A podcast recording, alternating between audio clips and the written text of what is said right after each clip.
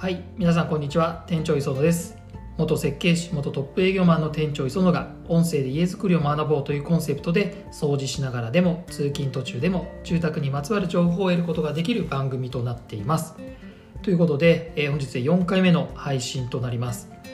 前回私の息子とのエピソードもお話ししましたが私にですね趣味他にもあるのはサッカーです。サッカーが本当に昔から大好きで、まあ、父の影響なんですけど父が、まあ、今でいうオリンピック代表じゃないんですけどそんなので、まあ、あの日本代表に大学の時になってました、まあ、そんなこともあって海外にですね結構試合に行ってたことも話を聞いたり写真見たりとかしてかつまあ一緒にもう保育園ぐらいの頃から一緒にボール蹴ってたのでもう私はもうプロサッカー選手になろうというふうにまあなれるもんだと思ってやってたぐらいだったんですがただ残念ながらですねプロテストに落ちまして、えー、サッカー選手を諦めそして、まあ、住宅業界の方に入りました。で、まあ、そこからはですね設計士やったりとかそれから営業マンやったりそして今は、ま、こういった音声や動画を通じて皆さんにこう家づくりを提供したりさらには、ま、神奈川エリアの、ま、マネージメントなんていうのをしています、はい、幅広くいろんなこう経験を皆さんにですね、まあ、あの還元できればなというふうに思います。というわけで今日のテーマいきたいと思います。え今日のテーマは住宅ローンがある家を賃貸にできる。住宅ローンがある家を賃貸にできるのかというようなニュースをお伝えしていきたいと思います。やっぱりこう住宅ローンを組んだ後家を買った後ですね建てた後結構急な転勤になってしまうとかっていうことももちろんあると思うんですね。でこの急な転勤なので引っ越しが必要になってしまったっていう場合そのお家住宅ローンを組んで買ったそのお家をどのようにしたらいいかっていう結構お悩みご質問を受けることがあります。でこれですね一般的なとこでいくと、まあ、転勤になったら、まあ、誰かに貸せばいいやっていうふうに思われるかもしれませんがでもこれ本当に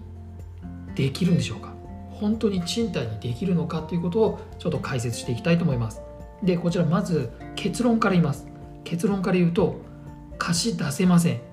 貸し出せません。そのまんまでは。はい。これは住宅ローンっていうのは金融機関との契約があります。金銭消費貸借契約通称金商なんて言いますがこの金商契約の中で資金使途っていうのを皆さんですねちゃんと書いてるんですね。契約書の方で交わしてるんです。なのでこの資金使途っていうのは何かっていうとその契約者の方いわゆる住宅ローンを借りた方が居住用のためのお金ですよローンですよっていうことを約束して皆さん借り入れをしているのでこれは賃貸っていうのはこれですね収益目的ってなるので当然居住じゃなくなっちゃうんですね。収益目的いわゆる利益を上げるためということになるので賃貸になるとこれ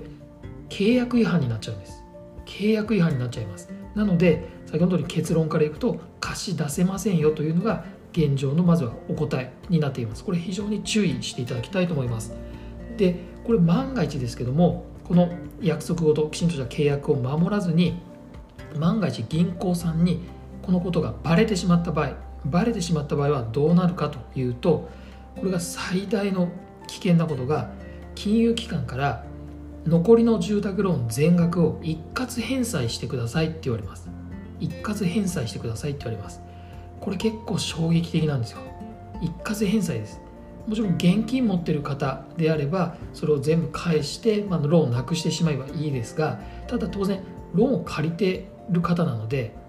全額現金で返すということはなかなか難しいと思います。となると何しなきゃいけないかっていうと家を手放さなきゃいけなくなるんです。いわゆる売却してその売却資金で返済をする。しかもさらに住宅っていうのはこう、まあ、国の今の日本の形式でいくと年々資産価値っていうのは下がってしまうので住んだ瞬間に値下がりしちゃいます。そうすると住宅ローンよりも売却金額が少なくなってしまうっていうケースも考えられるのでその場合は足りない部分やっぱり現金用意してそして銀行に返すなんていうことにもなりかねません。なのでここについては非常にですねシビアに考えていただく必要があるかと思います。そして実はもう一つデメリットがあります。もう一つデメリットがあります。これは住宅ローン控除も受けられなくなります。10年以内とか今でしたら13年間の住宅ローン控除が受けられなくなります。これもですね非常に大きなデメリットだと思うのできちんとここを考えて進めていただきたいなというふうに思います。じゃあどうしたらいいのってとこですよね。どうしたらいいのか、まあ、案外しこう転勤とかなんかあのご家族の都合でどっかに引っ越しをしなきゃいけないっていう場合はそのお家をどうしたらいいのかというところをお話しするとこれはですねまずはその住宅ローンを借りている金融機関の窓口に相談に行ってください。窓口に相談に行ってください。これがですね非常に重要です。銀行は実はですねそんなに冷たくないんですよ。そんなに冷たくないので相談するということができます。で相談した上で場合によっては、まあ、それだったら事情しょうがないので賃貸に回してもらっても構いませんよっていう認めてもらえることもあるそうです。認めてもらえることもあるそうです。なのでまずは相談しましょう。まずは相談しましょう。で場合によってはですねやっぱりその契約あくまでも居住用なので賃貸ではあのであのできませんよっていうこともありえるのでその場合は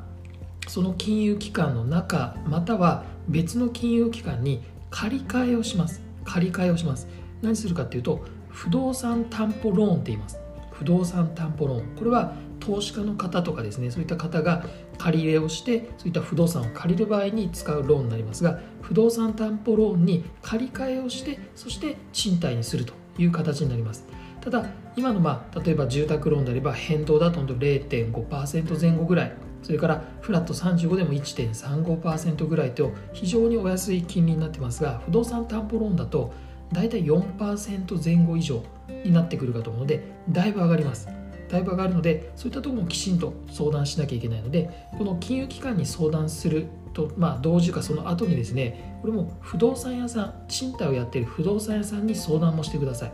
で不動産屋の方に賃貸の相談をするとその周辺の相場と合わせてこの不動産担保ローンの手続きのお手伝いもしてくれると思うのでそういったところでクリアしていくと、まあ、安心いただけると思います。なので注意な点は先ほどの通り独断で判断をして勝手に人に貸さないということです。きちんとまずは金融機関に相談した上でさらに不動産屋さんにも相談するというこの2点を忘れずに行っていただきたいなと思います。本当にこれ気をつけてください。結構皆さんやってます。気をつけてください、はい、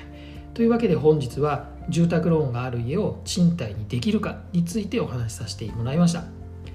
こちらのポッドキャストは毎週火曜と金曜日の18時に配信しています。店長磯野の Web 家作りコンサルティングはこの音声だけでなくて YouTube でも毎日19時に配信していますのでそちらも合わせてご覧ください。もちろんチャンネル登録も忘れずにお願いいたします。それではまた次回もお楽しみに